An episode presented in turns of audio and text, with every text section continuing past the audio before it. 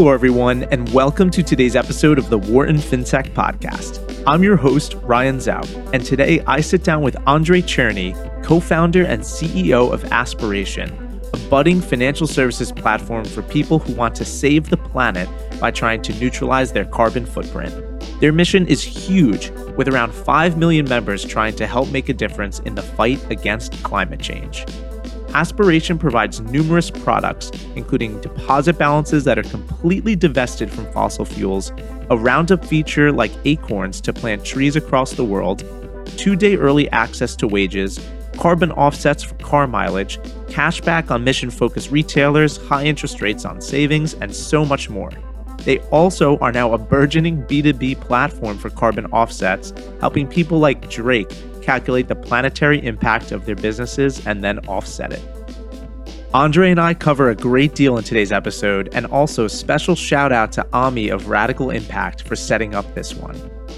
In today's episode, we cover how his op eds in Harvard's student newspaper landed him a job with Bill Clinton, how aspiration works and what inspired him to start the company, why identity banking is the future of financial services, raising his company's minimum wage to $25 during a pandemic, and so much more. Also, at the end, Andrei mentions it's my final episode at Wharton FinTech. It will actually not be my last, I couldn't stay away, but I'm getting very, very close to the end. Stay tuned for my finale. And one quick disclaimer this is not securities advice in any way, and this is recorded solely for the purpose of Wharton FinTech. Let's get started. Hi, Andrei, and welcome to today's episode of the Wharton FinTech Podcast. It's great to have you on today's show as a guest today. I'm excited to be here, Ryan. Thank you. Great. So, to start, before we jump in, Andrei, where have you been the last year and a half in this just kind of crazy COVID year while building Aspiration? So, I will back up by saying the crazy thing that uh, have been doing all during Aspiration, which is uh, up to March of 2020. I spent uh, seven years basically commuting every week from Phoenix, Arizona, where I live and where my family is, to Los Angeles, where Aspiration is headquartered. And uh, in some ways, the experience over the past a year and a half has been less crazy than than trying to do that for for seven years. And I look back right. and and ask myself about that. But uh, I've been, for the most part, uh, back in Phoenix. That's a lot of flights. You sound like a, some of my consulting classmates. You must be serious status on a couple airlines. Unfortunately, it's it's status on Southwest Airlines, so it just means oh. I get extra peanuts, which is not uh, quite as exciting. And maybe A15 boarding if you're lucky. Yeah, I, I always get A15 every time. So Every Andrei, time. we can we can jump in. So I think to start, you have quite a different background from a lot of guests on the show. Not that there's really too many traditional paths to fintech, but I want to walk our audience through your untraditional background and kind of, you know, starting with what seemed like your first big career break, which is ready for this listeners, writing a column in the Harvard Crimson when you were at Harvard discussing Bill Clinton's reelection campaign. And this column made it to Bill Clinton's desk, which ended up leading to a full-time job at age 21. What happened here and can you tell our audience about this path forward? It's it's very much one of these right place, right time kind of stories. I was uh, went to Harvard, of course, uh, as uh, as you can probably figure out from that, and was uh, writing for the Crimson, which is our, our school newspaper, and writing a regular election column during the presidential campaign back then.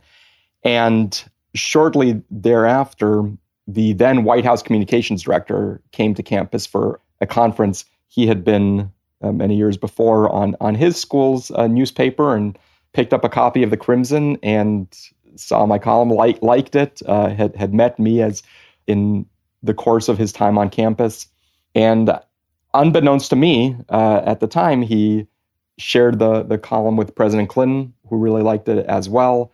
Uh, President Clinton assigned it to his cabinet to read. That is crazy. Uh, and used a line from it in his inaugural address, or at least a piece of, of it in his inaugural address. And I knew none of this was going on. I was I, I heard the inaugural address, but never put two and two together of, of thinking that might be the case. And then got this call out of the blue, basically saying, telling me this story and saying President Clinton wants you to come uh, work in in the White House. And um, maybe a good lesson lesson, which is even for President Clinton trying to make a decision and get people on his team to go along with it was difficult because a whole bunch of people started fighting it as a being completely crazy decision, right. which it probably was in retrospect to bring this kid on into the White House. But I ended up uh, prevailing, and um, 10 days after I graduated, started my job and was senior speechwriter at first for Vice President Gore and, and helping with President Clinton's speeches as well. Andrei, that is a crazy story and definitely a more unique job hunt compared to most of my classmates that I know. So now jumping past politics, you spent the next decade plus, you know, working in a variety of roles across government, as a prosecutor on financial fraud, and then eventually as a consultant to large financial institutions, which pushed you to start Aspiration. What happened as you were consulting these institutions, you know, that led you to build this product? Most of the clients I ended up working on, or most of at least the time I spent working, was for large financial institutions.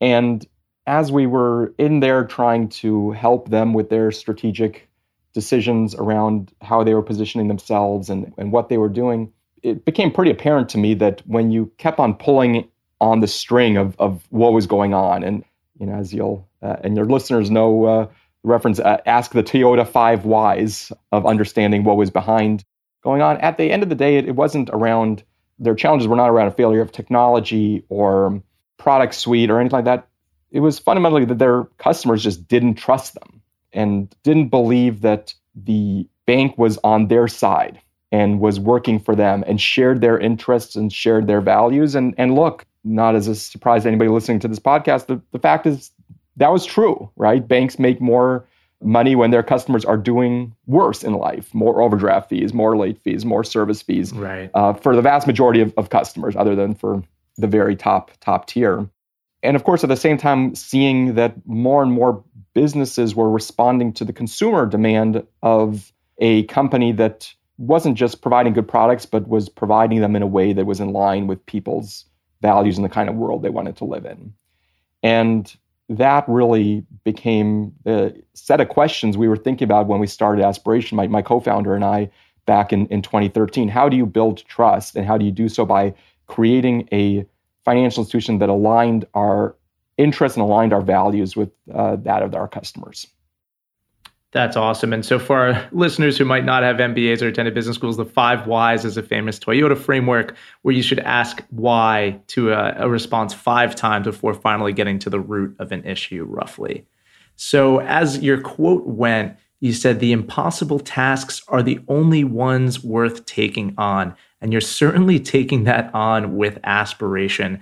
So for our listeners, can you just give a brief overview of how aspiration works and you know the core features available to its customers?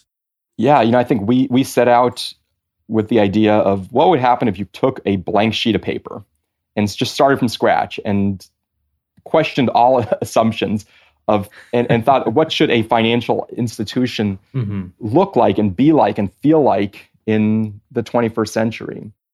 And so for Aspiration, really have built a different set of products for a different customer base and, and with a different business model. Our customers, by and large, first come to us for our spend and save account, which is really a way for them to replace their current checking or, or savings account that they have with a big bank with an account that will guarantee that their deposits are not used to fund oil and gas pipelines, drilling, other exploration of fossil fuels, and, and so on. And of course, that's what their deposits are doing at just about any one of the of the big banks. And and so that's our, our core spend and save account. We can talk more about this later in the podcast. We became the first consumer financial platform to go independent of a third party bank sponsor back in 2018 and created our own independent structure so that we're not reliant on a third party bank to hold our accounts, but created that ourselves. And uh, that was um, a big move that we made in 2018, 2019. But so our customers are coming to us for that spend and save account. Their fee structure for that is what we call pay what is fair. Customer decides what to pay us. If they want to pay us zero, they can pay us zero, get treated the same as any other customer. Up to us to earn the fee. Again, gets back to trust. They're using their aspiration debit card, and with that, seeing something called their AIM score, which is the aspiration impact measurement that allows people to see their own personal sustainability score, to see how the businesses where they're shopping treat people on the planet, how they stack up against one another, and make decisions based on that. Do you want to go to McDonald's or Burger King? Do you want to take an Uber or, or a Lyft, whatever it might be? And then they see their own personal AIM score as well. So think of it like a Fitbit for sustainability. And, and then we offer a whole bunch of other products and features from there. Uh, we have Aspiration Plus, which is our premium subscription, makes all of your driving carbon neutral. We have Plant Your Change that will plant a tree with every purchase that you make by rounding up to the nearest dollar. Offer sustainable investing options, uh, which now over the past five years has beaten the performance of the S&P and really democratizing sustainable investing. And now uh, have been launching the Aspiration Zero uh, credit card, which we're super excited about as well. Awesome, awesome mission, Andrei, and certainly a product that will become more and more important in the coming decade. Of course, there was that report that just came out a week or two ago. I can't remember who it was from, the UN maybe, you know, that talked about how intense climate change has become and kind of just the irreversible impact that we have. So at least there are platforms like yours working on this problem. So getting to the business itself, can you tell us a little bit about your business model and how exactly you monetize this model with some nifty things like choosing your own fee like Dave and subscription models, et cetera? I mean, I think every neobank has taken such different approaches to this. Well, the fact is our approach is a little different because we don't offer a free product and then a product with a fee. We tell our customers that there's a fee for all of our products. Now, for the spend and save account, it happens to be that they choose the fee and, and they can choose zero. But what we've seen consistently is that's not what they're choosing. And the great majority of customers choose to pay a monthly fee on our spend and save account, even though they could be zero, could be paying zero, because it's really about creating a relationship of trust. Again, going back to when we started Aspiration, we were seeing a lot of free products out there. But a lot of our sense was that's in some ways you get what you pay for with those kinds of products. And, and if you get something for free, you don't value it all that much. And so we tell our customers, look, there's a, lot of people who are working really hard for you here at Aspiration. This is not a free product, but you choose the fee, and, and they've been treating us as fairly as they would hope that we treat them. And then we have our Aspiration Premium uh, subscription, which is another $8 a month that our customers are paying for a whole bunch of other features especially planet protection, which, as I said, makes all your driving carbon neutral. But we've always felt that really building a business model and a revenue structure around creating trust was was really important. Yeah, Andrei, that's such an interesting approach and that creativity that I just love. I think, you know, if you wound the clock back 20 years and dropped that business model in an MBA class, it wouldn't stack up to traditional economic and management theory. I remember the first time I actually ever saw a pay what you can afford feature was Radiohead when they released their In Rainbows album with a pay what you want feature, almost like a donation, but you could, you know, buy the album even if you donated zero dollars. And it was a huge success. And I think their average donation amount or purchase price came out to pretty close to market, and it was a big success for them. And bear with me, but I think there's a parallel to be made there you know, Radiohead in the music industry has always stood for authenticity, unique sound and style, experimentation, not selling out to record labels and rewarding their listeners for that. And I think in return, their listeners have rewarded Radiohead with this fierce loyalty and willingness to pay and support. And then drawing the parallel to fintech, obviously we'll use aspiration as the example. Aspiration from top to bottom has built this amazing platform from fossil fuels, and your customers have clearly rewarded you for building such an all in, authentic product and experience. And I think, you know, if you slapped Bank of America or something with a pay what you want, their average payment would likely be a lot lower than aspiration.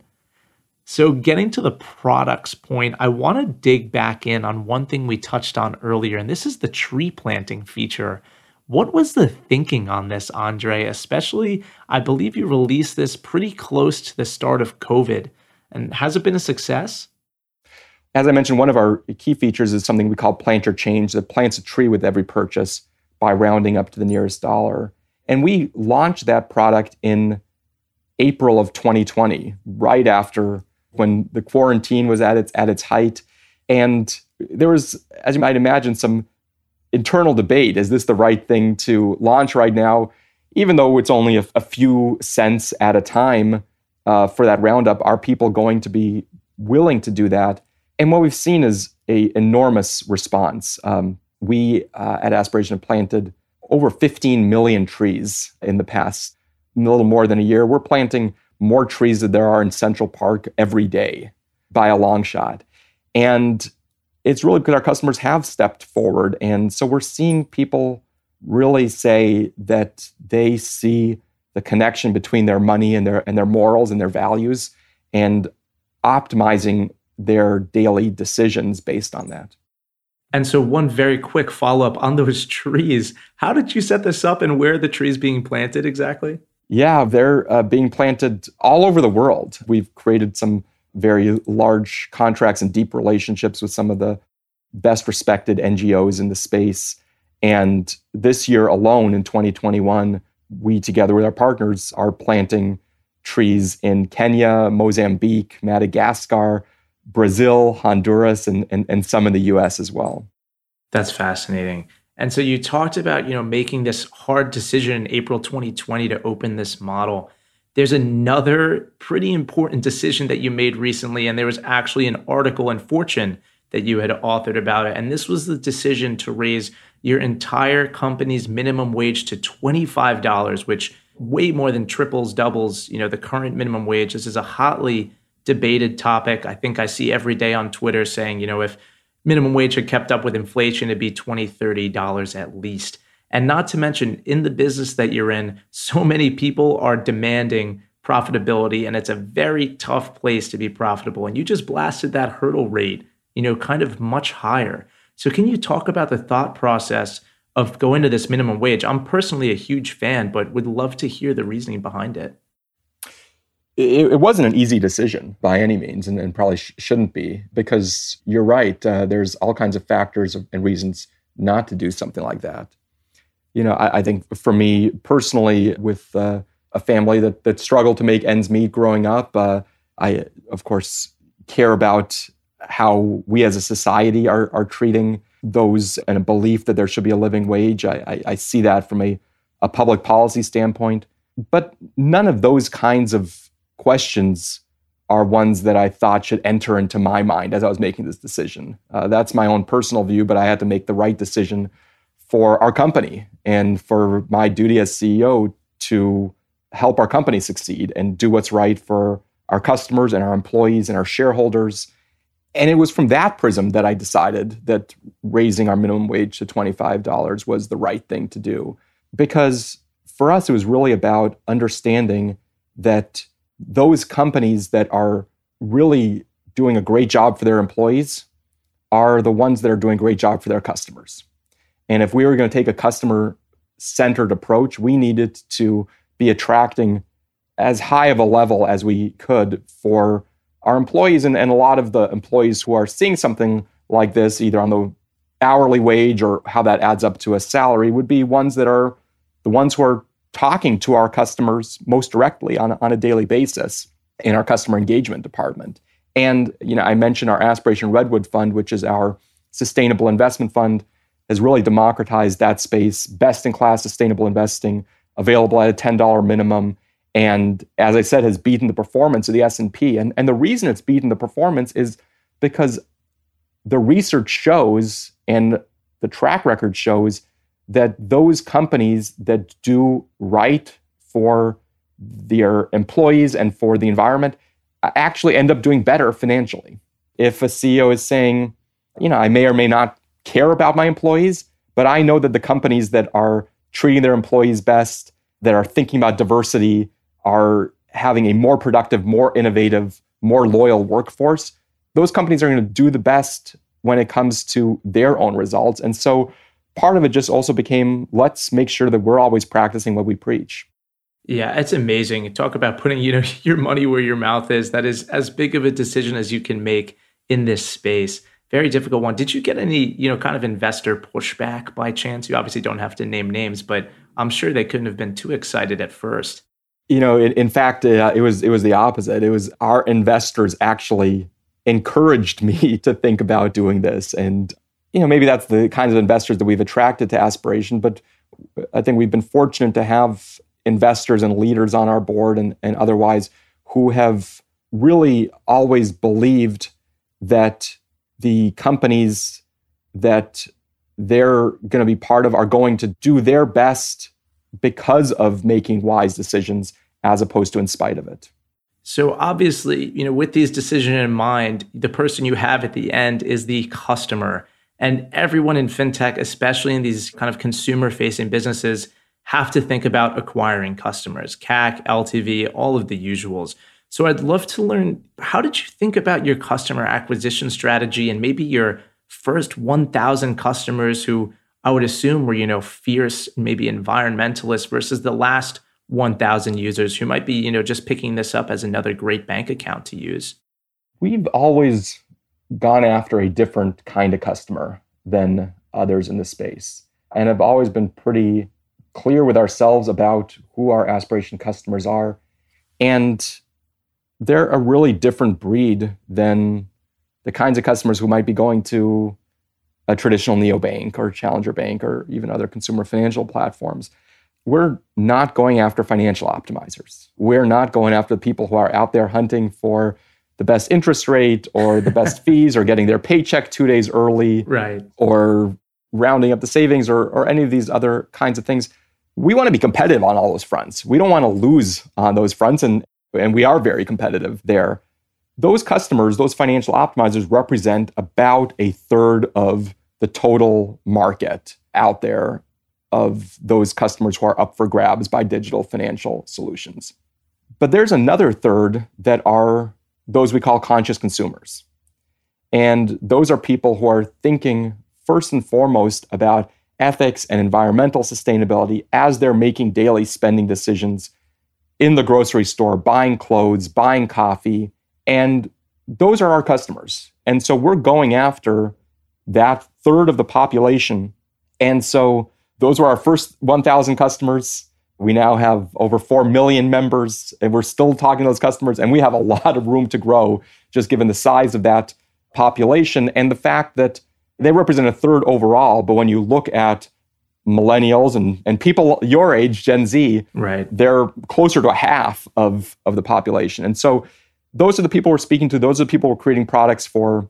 And we're building a not just financial platform for those people, but a platform to actually have positive, sustainable impact, unlike what they can do in any other part of their life. You know, a, a trend that we've explored on this podcast so many times is this type of mission driven banking, mission driven investing, mission driven personal financial choices. And there's so many ways that that's been spun by community, by location, by affinity, by sexuality, etc. And this is just another amazing, amazing way for people to support what they believe in with their personal finances. You're absolutely right. And I think at its heart, the promise of fintech is about saying, how can you serve different kinds of communities? And how can you serve communities around shared values or around a shared set of concerns? You know, are you are you the bank for lower to moderate income people who are having a hard time making ends meet?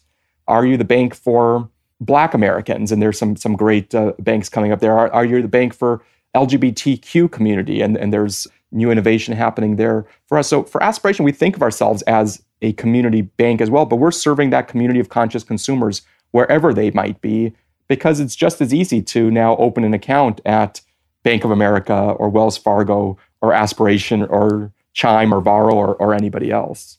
Yeah, absolutely. I mean, and especially as we all become increasingly, you know, borderless, much more flexible with our working, our locations, our jobs, our preferences.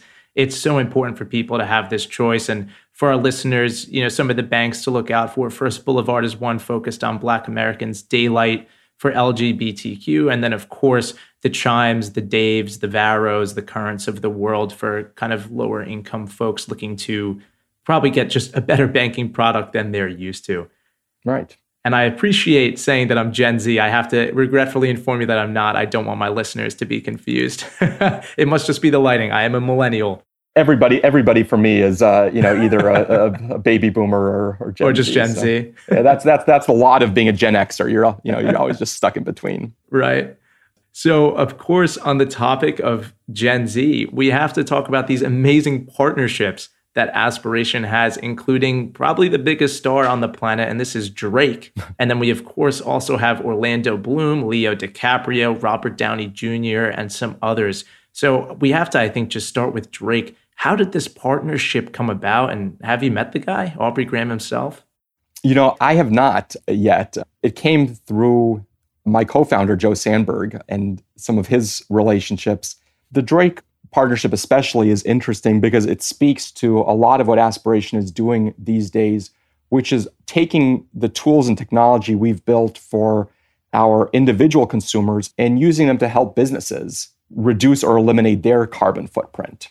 And so we're working with home builders, we're working with apartment building owners, we're working with large employers around helping them tell a positive sustainability story in ways that engage their customers and their employees. So, for instance, working with Curio, which is an NFT uh, platform, they were seeing challenges on both sides of, of their auctions from both the creators and, and the buyers around, of course, the carbon footprint of crypto and, and Ethereum. And so they came to Aspiration and said, Can you make all of our auctions carbon neutral?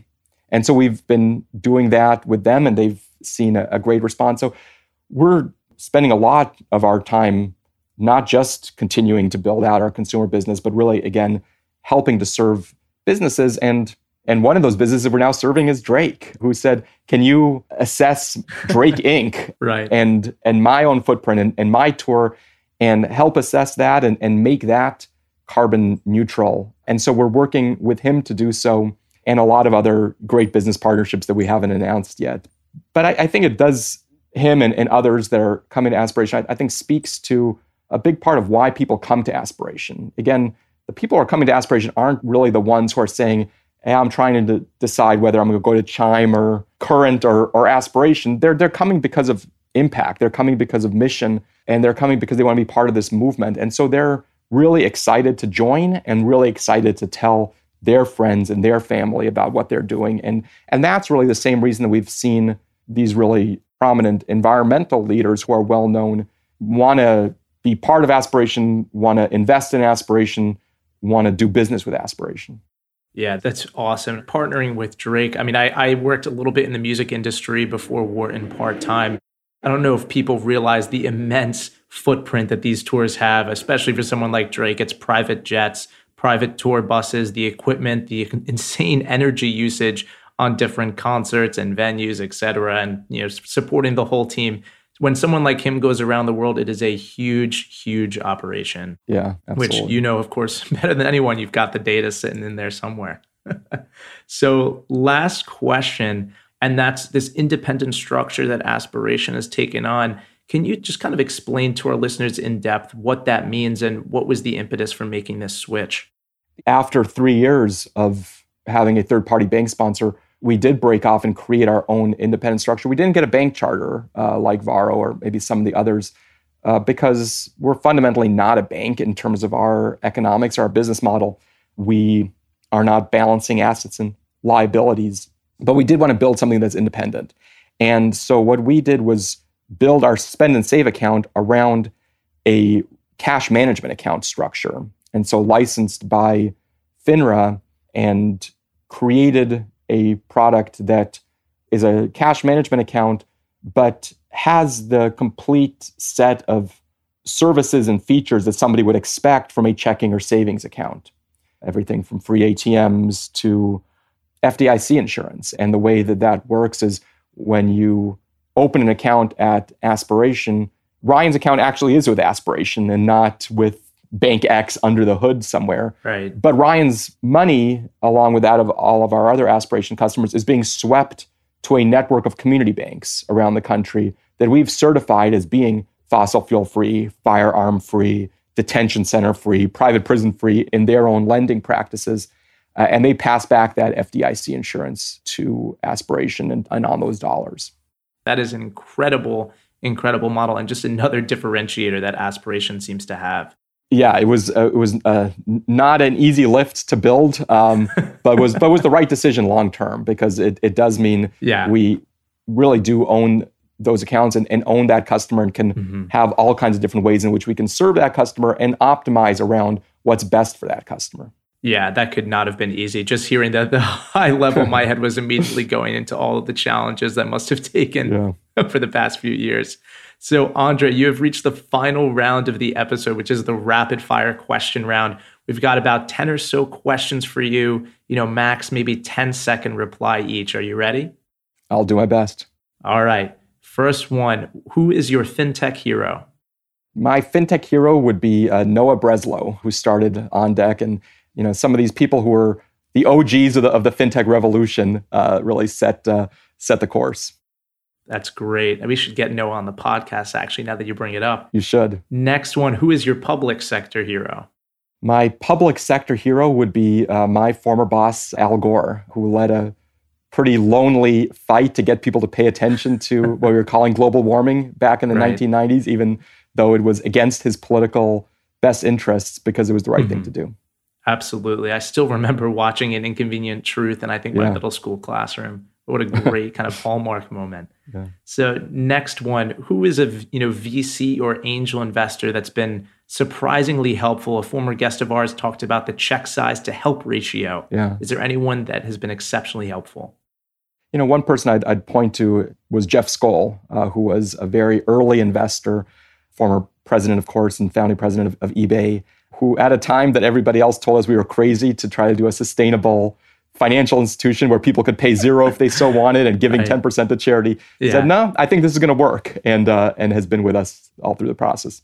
That's great. All right, next one. What is your morning routine or anything you do each day? I do probably all the things you're not supposed to do. I, I wake up, immediately pick up my phone, uh, start uh, scrolling through right uh, whatever crises have have have arisen, uh, and then uh, try to get myself uh, a little bit of coffee as soon as possible to uh, jar myself awake. All right, next one. Going back to the public, I just think you have interesting insight compared to most guests. What do you think the public and private sector most misunderstand about each other? And I know this could probably be a six episode series in itself. Yeah. You know, I think that my fellow business leaders in the financial industry should be banging on the table and asking for more regulation of what we as an industry do rather than less, because that'll help earn people's trust, uh, which is to me the biggest thing we're solving for. Love that answer. Last two. What was the highest and lowest moment so far when building aspiration? Oh gosh, uh, anybody out there who's starting a company or who has who has started a company, uh, I assure you, there's going to be a lot of uh, low moments uh, along the way. Uh, somebody once said, I said it was a roller coaster. They said, no, it's just a big dip for a long time, and you're dealing with uh, all kinds of um, stuff. And yeah. uh, but I'd say the highest moments have been the ones where I able to, in some ways, change my perspective on the daily basis and understand how meaningful what we're doing is to our customers and the kind of positive impact we're having. Great. Well, Andrei, I think that's a fantastic place to stop. I want to thank you so much for coming on today's episode of the Wharton FinTech podcast, spreading an incredibly powerful mission and amazing product. I'll be sure to link all of this in the episode description for our listeners who want to learn more. Ryan, thank you for having me. And, and I also know this is your last in a great series of podcasts that you've created. So thank you for what you have done in telling the story of this revolution we're in the middle of, which is so important. And uh, you've performed an incredible service just in that, along with everything else that's still to come. Thank you. I really appreciate that. This has been an honor the last kind of two years being at the the forefront of this industry, at least in terms of publication and sharing stories like yours. Thank you again, Andrei, for coming on. Thank you. Thank you for listening to today's episode of the Wharton FinTech Podcast. If you like the show, please consider leaving us a review. And if you're looking for more fintech content, subscribe to our podcast channel and find us on LinkedIn, Instagram, Twitter, and Medium at Wharton FinTech. There you will find articles, videos, and much more analyzing all aspects of the industry. I've linked our accounts in the episode description. I would also like to thank our editor, Rafael Ostria, for his incredible work on our episodes. Signing off, I'm your host, Ryan Zauk.